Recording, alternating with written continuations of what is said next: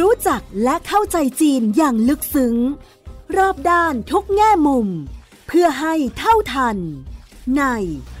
มองจีนมุมใหม่ โดย โสพิษวังวิวัฒนา พบแขกรับเชิญ กูรูผู้รอบรู้เรื่องจีน ดรภัยจิต วิบูลธนสาร รองประธานและเลขาธิการหอการค้าไทยในจีน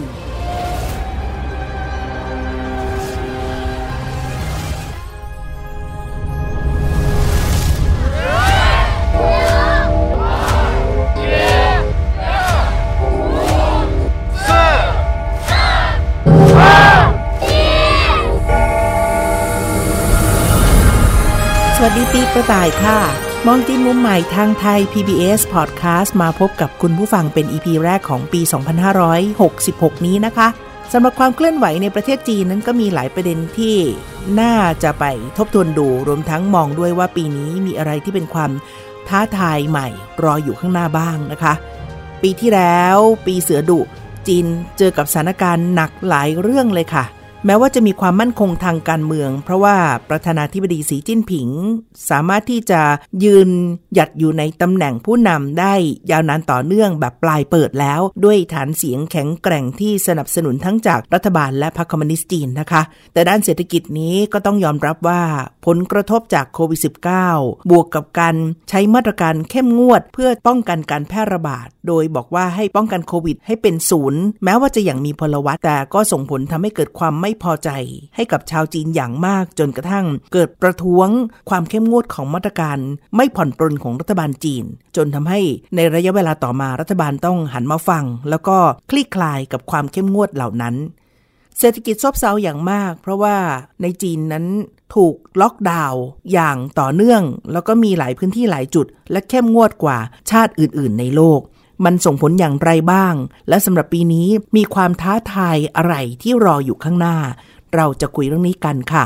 ดรภัยจิตวิบูลย์ธนสาร รองประธานและเลขาธิการหอการค้าไทยในจีนจะมาคุยกัน สวัสดีครับ สวัสดีคุณโสภิตและแฟนๆรายการ ถือโอกาสสวัสดีปีใหม่ด้วยเลยใช่ขอให้ค่ะปีนี้เป็นปีกระต่ายทองของแฟนๆรายการ แล้วก็ทีมงานของเราทุกคนนะครับ ปีที่ผ่านมาก็เป็นปีแห่งความยากลำบาก ซึ่งทั้งโลกคงเจอชะตากรรมเดียวกันที่เป็นผลพวงผลกระทบจากโควิดนะคะ แต่สำหรับจีนเนี่ยหนักเป็นพิเศษทีเดียว การลุกขึ้นมาคือประท้วงของชาวจีน ต่อกรณีมาตรการเข้มงวดการล็อกดาวน์ซึ่งเป็นปรากฏการณ์เรียกได้ว่าเป็นครั้งแรกเลย ถ้านับตั้งแต่เหตุการณ์ จัตุรัสเทียนอันเหมือน มันส่งผลต่อการเปลี่ยนแปลงหรือยอมผ่อนปรนนโยบายของรัฐบาลอย่างมีความหมายสำคัญ แต่ว่าโควิดก็ส่งผลกระทบต่อเศรษฐกิจอีกหลายเรื่องทีเดียวค่ะจันคะช่วยประมวลให้ฟังหน่อยได้ไหมคะว่าปีที่ผ่านมาเป็นปีแห่งความยากลำบากของจีนยังไงบ้าง ครับย้อนกลับไปนับจากจีนเปิดประเทศเนี่ยปีที่แล้วก็ถือเป็นปีเสือดุสำหรับประเทศจีนนะเป้าหมายเศรษฐกิจ ที่จีนตั้งเอาไว้ 5.5%เนี่ยนะปกติจีนตั้งเป้าหมายเนี่ยผมจะเรียนว่าจีนไม่ค่อยพลาดเป้า แต่ปีที่แล้วเนี่ยเป็นหนึ่งในไม่กี่ปีที่การเติบโตด้านเศรษฐกิจของจีนต่ำกว่าเป้าหมายที่กำหนดไว้เขาตั้งเป้าหมายไว้ประมาณ 5.5%ผมคิดว่าถ้าตัวเลขออกมานะ ก็คงจะอยู่ประมาณสัก3 3%เศษๆอาจจะ 3.2%อะไรเงี้ยนะฮะอยู่ในเรนจ์ประมาณขนาดนี้ เพราะอะไรทำไมการเติบโตด้านเศรษฐกิจของจีนปีที่แล้วมันมันไม่ดีอย่างที่หลายฝ่ายคาดคิดนะประการแรกเลยเนี่ยผมคิดว่าวิกฤตโควิดของจีน ปีที่แล้วเนี่ยมาหลายระลอกนะมีการแพร่ระบาดของเชื้อโควิดตั้งแต่ต้นปี แถมช่วงต้นปีเนี่ยอยู่ทางตอนเหนือเพราะอากาศยังเย็นยังหนาวอยู่โอลิมปิกฤดูหนาวต้องจัดแบบระบบปิดตัวนี้หลายคนก็อาจจะบอกว่าอ้าวจีนอาจจะเสียหายนิดหน่อย นักท่องเที่ยวไปไม่ได้ เปิดให้นักผู้ชมชาวต่างชาติเข้าไปไม่ได้ แต่ที่สำคัญก็คือว่าจริง ๆ แล้วไส้ในที่จีนเตรียมการไว้เนี่ยก็คือการเปิดตัวเงินหยวนดิจิตอลให้ให้เป็นสัมผัสแรกของชาวต่างชาติอันนั้นก็พลาดไป แล้วแน่นอนอะโอลิมปิกเนี่ยมันก็จัดช่วงหลังต่อจากตรุษจีนเพราะฉะนั้นตรุษจีนคนจีนก็ไม่ได้เที่ยวไม่ได้จับจ่ายใช้สอย พอจะมาโอลิมปิกฤดูหนาวก็ไม่สามารถทำได้ดิจิตอลหยวนก็ไม่สามารถ launch ได้ ก็เป็นสัญญาณที่ไม่ค่อยดี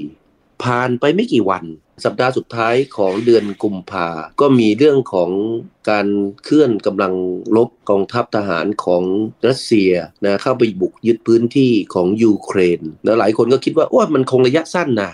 สองสามเดือนก็คงเรียบร้อย ผ่านมาจนถึงต้นปีนี้สถานการณ์ก็ยังไม่คลี่คลาย เรากำลังพูดว่านี่กำลังกลายเป็นสงครามข้ามปี แล้วก็จะครบ 1 ปีนะในไม่กี่วันข้างหน้า ตรงนี้กระทบอะไรไปกระทบกับเรื่องของวิกฤตอาหาร วิกฤตโลจิสติก วิกฤตแม้กระทั่งพลังงานนะครับอย่างเรากำลังอยู่ในช่วงหน้าหนาว ยุโรปเป็นประเทศที่เป็นกลุ่มประเทศที่ได้รับผลกระทบค่อนข้างมากเลย จากความขัดแย้งระหว่างรัสเซียกับยูเครน ผ่านไปยังเรื่องของวิกฤตพลังงาน วิกฤตอาหาร ซึ่งแน่นอนจีนก็เป็นประเทศหนึ่ง ที่ใช้พลังงานมากที่สุดในโลกจำนวนประชากรเขาเยอะเขาก็ต้องนำเข้าอาหาร ผ่านไปไม่กี่วัน ปรากฏว่าเซี่ยงไฮ้ซึ่งเราพูดเสมอว่าเป็นเหมือนหัวมังกรเป็นเหมือนเมืองหลวงทางด้านเศรษฐกิจของจีน ก็เริ่มมีการแพร่ระบาดของเชื้อโควิดระลอกใหม่ แล้วก็ดูท่าว่ามันจะขยายวงรุนแรง นานวันเข้ามันก็ขยายวงไปยังพื้นที่ปากแม่น้ำแยงซีเกียงซึ่งเป็นฐานเศรษฐกิจใหญ่ที่สุดของจีนในยุคปัจจุบัน อันนี้ก็กระทบกับเศรษฐกิจในภาพใหญ่ ส่งผลทำให้การจับจ่ายใช้สอยภาคการผลิตโลจิสติก และอื่นๆ หยุดชะงักไปหมดผู้คนวายง่ายขวัญดีดีฟอไม่ใช่แต่เฉพาะคนจีนจะได้ซ้ำไป นักลงทุนชาวต่างชาติก็ถึงขนาดประกาศบอกจะถอนการลงทุนละจากประเทศจีน โดยเพราะยิ่งตรงปากแม่น้ำแยงซีเกียง เพราะรับไม่ได้กับมาตรการการแก้ไขปัญหา การแพร่ระบาดของโควิดในช่วงเวลานั้น บางคนที่ผมเจอเนี่ยคนจีนนะมาเล่าให้ฟังบอกโอ้โห 81 วันเขาเล่าให้ฟังแบบเราทมทุกเลยแบบเห็นภาพเลยว่า 81 วันที่เขาต้องกักตัวเองอยู่ในบ้านเนี่ยจะเรียกว่าเป็นโรคซึมเศร้า เขาเนี่ยอยู่ในห้องจนตัวขาวเลย คือไม่โดนแดดอะไม่โดนแดด เปิดประตูออกมานอกบ้าน แป๊บหนึ่งมาทิ้งขยะก็ต้องกลับเข้าไปละไปไหนก็ไม่ได้ แล้วการงานเป็นยังไงอะคะใน 81 วันที่ว่านั้น ธุรกิจก็ไม่ได้ทำเลย เอาของเก่ามากินนะเขาก็ยังบอกว่าเขาดีนะ ที่ช่วงก่อนหน้านั้นเนี่ยเขาก็ทำธุรกิจประสบความสำเร็จก็มีเงินเก็บไว้เยอะ แต่คำถามที่เกิดขึ้นตามมาของของเขาและครอบครัวคือเฮ้ยเขาจะทำอะไรกับชีวิตกันดีเนี่ย ทำงานมีเงินเก็บขนาดนี้เนี่ยถึงเวลาเนี่ยไม่มีโอกาสแม้กระทั่งจะใช้เงิน อืมเพราะว่ามาตรการยังคงยืนกรานให้โควิดเป็นศูนย์ของประธานาธิบดีสีจิ้นผิง และคณะรัฐบาลชุดนี้เนี่ยมันไม่เห็นปลายปิดตรงไหน มันเปิดไปเรื่อยๆ แบบไม่มีวันสิ้นสุดนี่คือปัญหาปมใหญ่ที่ทำให้คนจีนไม่ทนอีกต่อไป ใช่ครับ ในห่วงเวลานั้นเนี่ยต้องบอกว่ารัฐบาลจีนยังมีจุดยืนที่อยากจะคงเรื่องของ แม้ว่าจะเป็นนโยบายโควิดเป็นศูนย์แบบเป็นพลวัตแต่มาตรการไส้ในเนี่ยยังมีลักษณะของการคุมเข้ม แม้ว่าการล็อกดาวน์จะเริ่มคลายเป็นการล็อกดาวน์รายชุมชนรายพื้นที่ย่อย แต่ก็ยังกระทบกับคนหมู่มาก แต่ผลจากการแพร่ระบาดในปากแม่น้ำแยงซีเกียงเนี่ยทำให้จีนเนี่ยเริ่มคิดทบทวนแล้วบอกโอ้ไม่ไหวนะ ปีนี้เศรษฐกิจเขาแย่แล้วล่ะ เพราะว่าเวิร์กเศรษฐกิจใหญ่ตรงเนี้ยมันกระทบ ถ้าคือยังเป็นอย่างนี้ต่อไปเศรษฐกิจเนี่ยอาจจะไปไม่รอด ก็เริ่มมีการคิดทบทวน หลังจากนั้นก็มีการแพร่ระบาดของเชื้อโควิดผุดขึ้นอีกหลายหัวเมืองในช่วง 2-3 เดือนหลังจากนั้น ก็ยิ่งทำให้รัฐบาลจีนเนี่ย เริ่มเตรียมการแล้วว่าเฮ้ยจะอยู่กับนโยบายแบบเดิมไม่ได้แล้วท้ายที่สุดปรากฏว่ามีการประชุมสมัชชาใหญ่ ท่านสีจิ้นผิงต่อวาระสามมิติทางการเมืองเริ่มคลาย ก็เริ่มมีกระแสประทุเรื่องของการชุมนุมประท้วงต่อต้านไม่เอาละนโยบายโควิดเป็นศูนย์แบบเป็นพลวัตอย่างที่คุณโสภิตเกริ่นไว้เมื่อสักครู่ตอนเปิดรายการ ตรงนั้นเนี่ยจะเรียกว่าเหมือนกับการจุดพลุ ครั้งใหญ่ที่ผลักดันแล้วก็ทำให้รัฐบาลจีนต้องคิดและก็ตัดสินใจ เพราะเพียงประมาณสักสิบวัน หลังการชุมนุมประท้วง รัฐบาลก็เริ่มปรับท่าที ปรับมุมมอง คลายล็อกมาตรการคุมเข้มภายใต้นโยบายโควิดเป็นศูนย์แบบเป็นพลวัติ ช่วงนั้นเราอาจจะมีช่วงขั้นกลางนิดนึง ที่ผู้นำจีนท่านสีจิ้นผิง เข้าร่วมประชุมเอเปกที่ประเทศไทย แล้วก็กลับไปพร้อมกับความรู้สึกที่เป็นบวก แต่ว่ายังไม่ทันเท่าไหร่ จีนก็มีข่าวร้ายคือการอสัญกรรมของท่านเจียงเฉียวหมิน ก็ทำให้เศรษฐกิจ แล้วก็การเตรียมการหลาย ๆ อย่างที่จะพลิกฟื้นเศรษฐกิจก็ต้องชะลอไป เพราะจีนเนี่ยก็ถือว่าการเสียชีวิตของผู้นำเขามันเขาจะต้องมีช่วงเวลาของการไว้อาลัยอะไรต่างๆเพราะฉะนั้นกิจกรรมอะไรที่มันจะกระตุ้นเศรษฐกิจ มันจะสร้างสีสันก็ต้องเลื่อนออกไปอีก ภาพมันไปปรากฏชัดเจนวันที่ 26 ธันวาคมนะถ้าสำหรับชาวคริสก็ถือเป็นวัน Boxing Day นะวันแกะของขวัญใช่ไหมนะตอนช่วงคริสต์มาสจีนประกาศ คณะรัฐมนตรีของจีน พิจารณาอนุมัติให้ความเห็นชอบเริ่มคลายล็อกละลอกใหม่ครั้งใหญ่ในต้นปีกระต่ายนะซึ่งจะเริ่มจากวันที่ 8 มกราคม อันนี้ก็เป็นภาพที่เราเห็นจากปีที่ผ่านมา แต่ผลจากทั้งวิกฤตที่มันซ้อนวิกฤตเหตุการณ์ที่ต้องเรียกว่าจีนนะไม่สามารถที่จะควบคุมหรือแทรกแซงปัจจัยต่าง ๆ เหล่านั้นได้ แล้วมันส่งผลทำให้เศรษฐกิจของจีนเนี่ยเติบโตต่ำกว่าอัตราการเติบโตเป้าหมายเกือบเกือบครึ่งหนึ่งเพราะเขาตั้งเป้าตั้ง 5.5 ปีนี้ผมคิดว่าเขาน่าจะโตประมาณสักปีที่แล้วก็ได้จะโตประมาณสักสามจุดสองหรือหรือไม่เกินสามจุดสองสามจุดสามประมาณขนาดนี้ ค่ะ อาจารย์ก็ในภาพใหญ่ของเศรษฐกิจจีนนะกระทบแน่นอน ซึ่งก็เป็นเหมือนกันทั้งโลกด้วยนะคะ แต่ว่าในไส้ในอะก็น่าสนใจว่ากลุ่มของอุตสาหกรรมที่เกี่ยวข้องกับเรื่องของเวชภัณฑ์ ยารวมทั้งอื่น ๆ ที่เกี่ยวกับโควิดเนี่ยก็ยังเป็นธุรกิจที่น่าจะทำกำไร แล้วก็ให้ผลเติบโตที่ดีกับบริษัทจีนจำนวนมากเลย เพราะว่าถือเป็นผู้ผลิตและส่งออกรายใหญ่อยู่ไหมฮะครับก็ก็จะมีเฉพาะบางอุตสาหกรรมของจีนที่ยังคงเติบโต เวชภัณฑ์ที่ที่คุณโสภิตว่าก็เป็นส่วนหนึ่งพวกขายเครื่องใช้ไฟฟ้าบางประเภท โดยเฉพาะยิ่งที่เกี่ยวกับเรื่องของการสร้างความอบอุ่นนะอ่าที่เราเคยคุยกันที่เราคุยกันนะส่งไปขายยุโรปไปขายอเมริกาอะไรต่างๆ อันนั้นก็ก็ดี เพราะมันเติบโตหลายเท่าตัว แต่ในภาพใหญ่ของต้องบอกว่าอุตสาหกรรม ภาคการผลิตภาคบริการของจีนเนี่ยชะลอไปหมดค่ะนะในภาพใหญ่ที่แล้วอย่างยิ่งถ้าเรามองภาคบริการนะคุณสมพิตอะภาคการท่องเที่ยวเขาหายไปอืมนะเพราะการท่องเที่ยวภายในประเทศไม่เกิดพอ การท่องเที่ยวหายไป มิติในส่วนของการค้าปลีกก็หายไปเพราะคนล็อกดาวน์อยู่กับบ้านไม่ได้มีโอกาสไปจับจ่ายใช้สอยนะเรายังเคยคุยกันบอกว่าบางเดือนเนี่ยในหลายๆเมืองเนี่ยดีลเลอร์รถยนต์เนี่ยขายรถไม่ได้แม้แต่คันเดียว หนักกว่านั้นก็คือว่าในสถานการณ์ล่าสุดเนี่ยปลายปีที่เริ่มจะผ่อนคลายขึ้นมาบ้างแล้ว แต่ว่าทำให้การระบาดติดโควิดเนี่ยมันกระจายตัวอย่างกว้างขวาง คนจีนจำนวนไม่น้อยบ่นกันพึม เพราะว่าแม้กระทั่งจะสั่งไรเดอร์ ซื้อข้าวซื้อของซื้ออาหารการกินยังไม่มีเลยเพราะไรเดอร์ติดโควิดกันหมดนะฮะอาจารย์ตอนใช่ครับท้ายปีนี่มันมันหนักพอสมควรเหมือนกันกับชีวิตความเป็นอยู่ที่ใกล้กับชาวบ้านประชาชนคนธรรมดามากขึ้นนะฮะจีนเนี่ยเอ่อเขามีนายแพทย์ใหญ่หลายคนออกมายืนยันว่าเชื้อโอไมครอนในจีนในช่วงปลายปีสถานการณ์หลังจากการเอาข้อมูลทางด้านวิทยาศาสตร์ มากลางพูดคุยกันแล้วเนี่ยจีนค่อนข้างมั่นใจ นะครับว่าอันแรกเชื้อเนี่ยอ่อนแรงลง แต่มีลักษณะพิเศษว่ามันจะติดเชื้อง่ายขึ้น ถ้าอย่างนั้นเขาก็อาจจะสามารถปล่อยให้คนจีนเนี่ยติดเชื้อได้ หลังจากนั้นก็เริ่มมีการมาพูดบอกว่าเฮ้ยถ้าติดเชื้อนะ คุณไม่ต้องกังวลนะ อาการมันเบา มันไม่ส่งผลกระทบต่อชีวิตนะครับ ก็ขอให้ดูแลรักษาสุขภาพให้ดี แต่ขณะเดียวกัน แทนที่จะไปเร่งผลิตวัคซีนทำไมไม่เอาวัคซีนนะเหล่านั้นเนี่ยที่เป็นจะเป็นเข็มกระตุ้นเนี่ยให้กับเฉพาะคนสูงอายุมีร้อยกว่าล้านคนนะที่ต้องการวัคซีน แล้วก็ใช้การติดเชื้อแล้วก็ว่ายง่ายนำไปสู่การสร้างภูมิคุ้มกันธรรมชาติ เพื่อจะเป็นเสมือนกระดานดีดให้จีนสามารถเปิดประเทศได้อย่างปลอดภัย เพราะเขาบอกว่าไม่มีอะไร ไม่มีวัคซีนตัวไหนที่จะดีไปกว่าภูมิคุ้มกันธรรมชาติ หลังจากนั้นไม่นานเกิดอะไรขึ้นในเมืองจีนไม่รู้ ทันทีที่มีการปลดล็อกคลายล็อกนะ มีการติดเชื้อโควิดกันในวงกว้าง เลยทำให้คนส่วนใหญ่ของจีนณขณะนี้ติดเชื้อโควิด ซึ่งการนะครับติดเชื้อโควิด มันไม่ได้แปลว่าติดแล้วจะไม่ติดอีกนะคะคนมีโอกาสติดเป็นรอบที่ 2 แล้วก็รอบถัดๆไปได้ด้วย ถ้ายังไม่ได้ระวังตัวอย่างมากเพียงพอ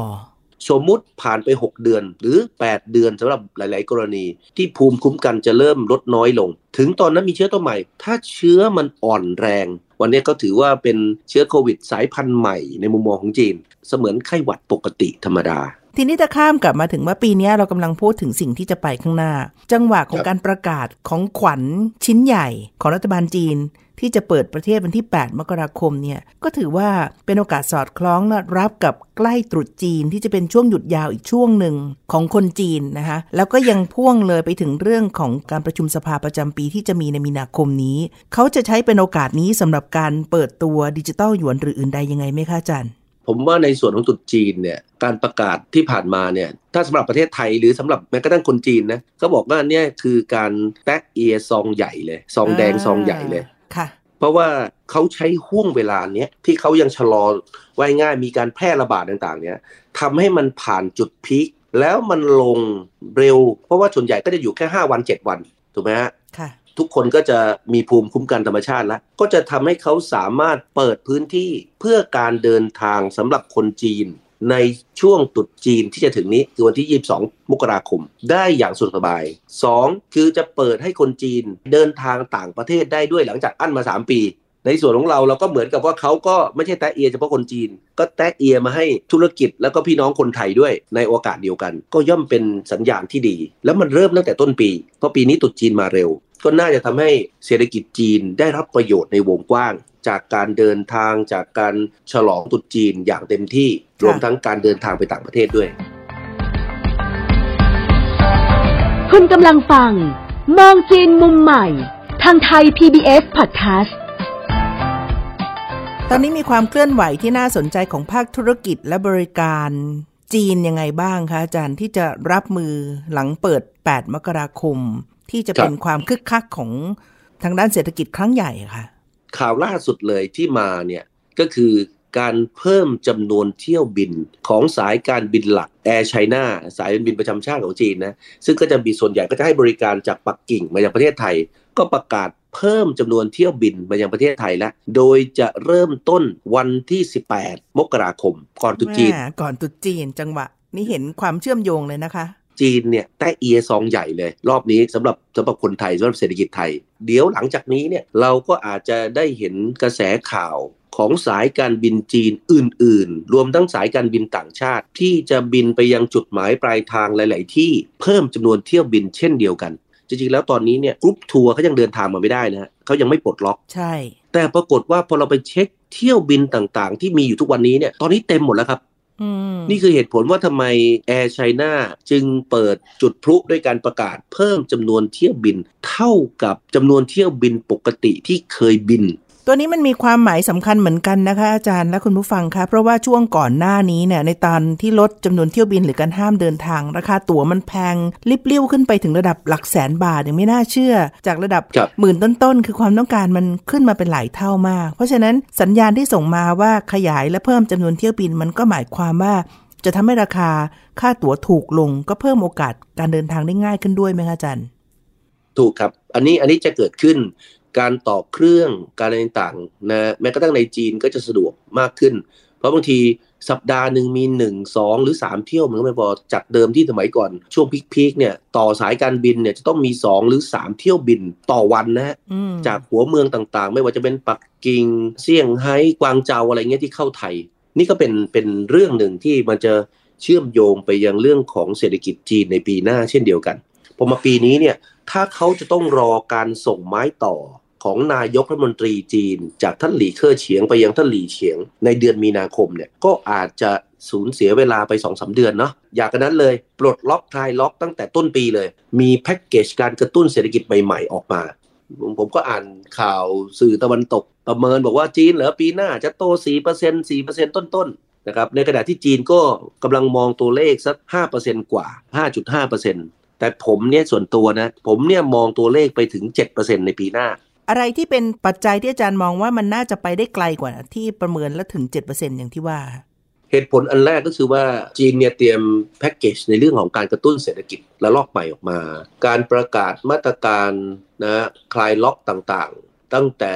ต้นปีก็เป็นสัญญาณอันหนึ่งว่า เพราะว่าการประมาณการของหลาย ๆ แหล่งเนี่ยไปมองว่าจีนเนี่ยจะเริ่มกลับมาแล้วก็คลายล็อกในช่วงครึ่งหลังของปี แต่พอทันทีที่จีนเขาจะคลายล็อกตั้งแต่ต้นปีเนี่ยแล้วก็ดูเหมือนจะเร็วกว่าที่หลายฝ่ายคาดไว้ ก็ทำให้โมเมนตัมในด้านเศรษฐกิจมันจะเคลื่อนตัวที่สำคัญก็คืออย่างนี้ จีนก็มีแผนพัฒนา 5 ปีนะณขณะนี้เขาใช้แผนที่ 14 ในแผน 14 เนี่ยเขาตั้งเป้าเฉลี่ยไว้ 5%ต่อปี ถ้าเขาโต 3 ในปีที่ผ่านมา เขาก็ต้องพยายามเบ่งเศรษฐกิจปีนี้ ให้โตประมาณสัก 7 เพื่อที่เฉลี่ย 2 ปียังได้ห้านะก็จะอยู่ประมาณสัก5พื้นฐานเลยนะเขาอาจจะโตมากกว่านี้ซะด้วยซ้ำไป เพราะส่วนใหญ่จีนตั้งเป้าอย่างที่ผมเรียนไปตอนต้นแล้วว่า มักจะบรรลุเป้าหมายทุกปี คือเกินกว่าเป้าหมายทุกปี ซึ่งผมเชื่อว่าอันเนี้ยเป็นทิศทางที่จีนอยากเห็น คลายล็อกเร็วเป็นหนึ่งในเงื่อนไขที่ทำให้อาจารย์มองว่าจะช่วยกระตุ้นเศรษฐกิจ และทำให้โตเกินกว่าประมาณการอาจจะไปได้ไกลถึงเจ็ดมันมีปัจจัยอื่นอีกไหมคะที่เป็นตัวหนุนเสริมทำให้จีนไม่ได้แค่แบบเดินธรรมดาแต่ก้าวกระโดดไปเลยค่ะ จีนกำลังเตรียมแผนนะเรื่องมาตรการกระตุ้นเศรษฐกิจระลอกใหม่ณขณะนี้เนี่ยเขากำลังรอการส่งไม้ต่อของนายกนายกรัฐมนตรี ซึ่งผมคิดว่าอันนี้เขาอยากใช้เป็นผลงานของนายกรัฐมนตรีคนใหม่ ภาคการค้าปลีก ภาคการท่องเที่ยวในเมืองจีน จะเริ่มเติบโต เพราะอย่าอย่าลืมนะ ปีที่แล้วที่เราเห็นเศรษฐกิจไม่โตเนี่ยเพราะตอนตุดจีนเนี่ยเขาไปเที่ยวไม่ได้เลยนะเขาอยู่ได้เฉพาะในมณฑลในเมืองของตัวเองเท่านั้น เอ๊ะอาจารย์คะแต่มีความเป็นไปได้ไหมมันจะเกิดอาการแบบ วันๆเกรงๆ ยังไม่มั่นใจ เหมือนกับอยู่ช่วงหนึ่งตอนที่โควิดระบาดใหม่ ๆ แล้วก็พอล็อกดาวน์ไปแล้วก็มีอยู่หนหนึ่งที่เริ่มจะคลายแบบเปิด เปิดประเทศได้เดินทางได้ ปรากฏว่าจริง ๆ แล้วถึงแม้เปิดเปิดคนจีนก็ไม่มา เพราะยังรู้สึกว่าไม่มั่นใจ อาการแบบประมาณนี้มันจะเกิดขึ้นในรอบนี้ไหมคะ ตอนนั้นที่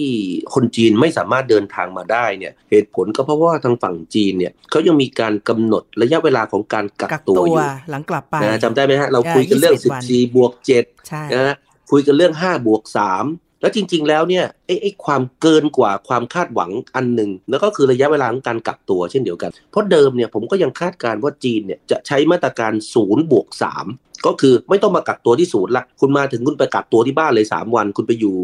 ใกล้ชิดญาติพี่น้อง ใครเดินทางจากต่างประเทศ คุณก็ไปกักตัวที่โรงแรมที่พัก 3 วันเขาถึงขนาดว่าอันนี้เป็นสัญญาณที่โรงแรมที่รับนักท่องเที่ยวต่างชาติหลายแห่งนะครับที่มีหลายอาคารหรือหลายพื้นที่ เตรียมแยกพื้นที่ในการให้บริการลูกค้า แต่ปรากฏว่าจีนไปไกลกว่านั้น คือเป็นสูตรศูนย์บวกศูนย์ที่ศูนย์กักตัวก็ไม่ต้องอยู่นะครับกลับไปโรงแรมที่พักก็ไม่ต้องกักลงเครื่องปุ๊บไปเที่ยวไปไหนได้เลยอืมตรงเนี้ยผมคิดว่ามันเป็นสภาพแวดล้อมที่แตกต่างจากในช่วงเวลานั้นค่ะก็เลยจะทำให้ทั้งชาวต่างชาติก็จะเดินเข้าเดินทางเข้าจีนสะดวก คนจีนที่ไปต่างประเทศไปพักผ่อน จะเดินทางกลับมาก็สะดวก เพราะไม่ต้องโดนกักตัวละ นี่เป็นปัจจัยสำคัญ ดังนั้นอาจารย์ประเมินว่ารอบนี้จะง่ายขึ้น แล้วมันจะสร้างแรงจูงใจให้คนพร้อมจะมาและจะไปได้ง่ายขึ้นด้วยครับเราเราเห็นณขณะนี้เนี่ยเอ่อหน่วยงานที่เกี่ยวข้องกับการต่ออายุหนังสือเดินทาง เพราะว่าโควิดมัน 3 ปีนะใช่ไหมหนังสือค่ะเดินทางของคนจีนส่วนหนึ่งเนี่ยเขาก็หมดอายุ เพราะหนังสือเดินทางในเมืองจีนเนี่ยจะมีแบบถ้าทำครั้งแรก ๆ จะมีอายุ 5 ปี ถ้าทำหลาย ๆ ครั้งแล้วต่อเป็นเล่มที่สองหรือมีประวัติอะไรเรียบร้อยแล้วเนี่ยก็อาจจะเป็น 10 ปี แต่ส่วนใหญ่คนจีนเนี่ยหนังสือเดินทางหมดอายุ จีนจึงเร่งต่ออายุหนังสือเดินทางให้กับผู้คนของเขา เห็นความคึกคักเรื่องนี้เหมือนกันแม้กระทั่งในบ้านเรานะฮะผู้คนก็เริ่มทยอยไปต่ออายุพาสปอร์ตกันกันเยอะขึ้นด้วยในช่วงที่ผ่านมาเตรียมรับเหมือนกัน ทีนี้ถ้าครับพูดถึงเรื่องของตัวเป้าใหญ่ ที่รัฐบาลจีนอยากจะเปิดตัวดิจิตอลหยวน อาจารย์มองว่าเขามองโอกาสสำหรับปี 66 ที่เขาจะทำเรื่องนี้ลอนช์กับชาวต่างชาติในจังหวะไหนได้บ้างคะเนี่ยพอเขาพลาดเป้าโอลิมปิกฤดูหนาวเมื่อปีที่แล้ว อีกงานหนึ่งที่เดิมเขามองไว้ ก็คือเอเชียนเกมเอเชียนเกมจากปีที่แล้วก็ถูกเลื่อนเหมือนกัน แล้วก็จะมาจัดในปีนี้ ตอนนี้จีนก็เลยเตรียมการเพื่อการจัดเอเชียนเกมพร้อมกับการเปิดตัวดิจิตอลหยวน ให้กับคนในภูมิภาคนี้นะได้ทดลองใช้เป็นครั้งแรก วันที่ 18 กันยายนของปีนี้จะมีพิธีเปิดเอเชียนเกม แล้วก็จะมีการเปิดตัวดิจิทัลหยวนควบคู่ไปด้วยนั้นเขาเตรียมข้าวของเครื่องใช้อุปกรณ์ของที่ระลึกสารพัดที่มันจะสามารถใช้ควบคู่ไปกับ ดิจิ t a ลหยวนได้ แม้กระทั่งเราที่ไม่มีบัญชี WeChat หรือบัญชีแอปท้องถิ่นที่เป็นแอปดิจิ t a ลหยวนก็ตามอืมก็จะสามารถใช้ได้ครับค่ะนะครับ เพราะมันจะมากับของขวัญของที่ระลึกอะไรต่างๆนะที่มันสามารถดาวน์โหลดเงินเข้าไปในซิมตัวเครื่องมือสื่อสาร อาจจะซ่อนไว้ในหมวกเสื้อเข็มกลัดข้าวของอุปกรณ์เครื่องใช้ต่างๆ ครั้งนี้จะเป็นจัดที่หังโจวครับ คราวที่แล้วตอน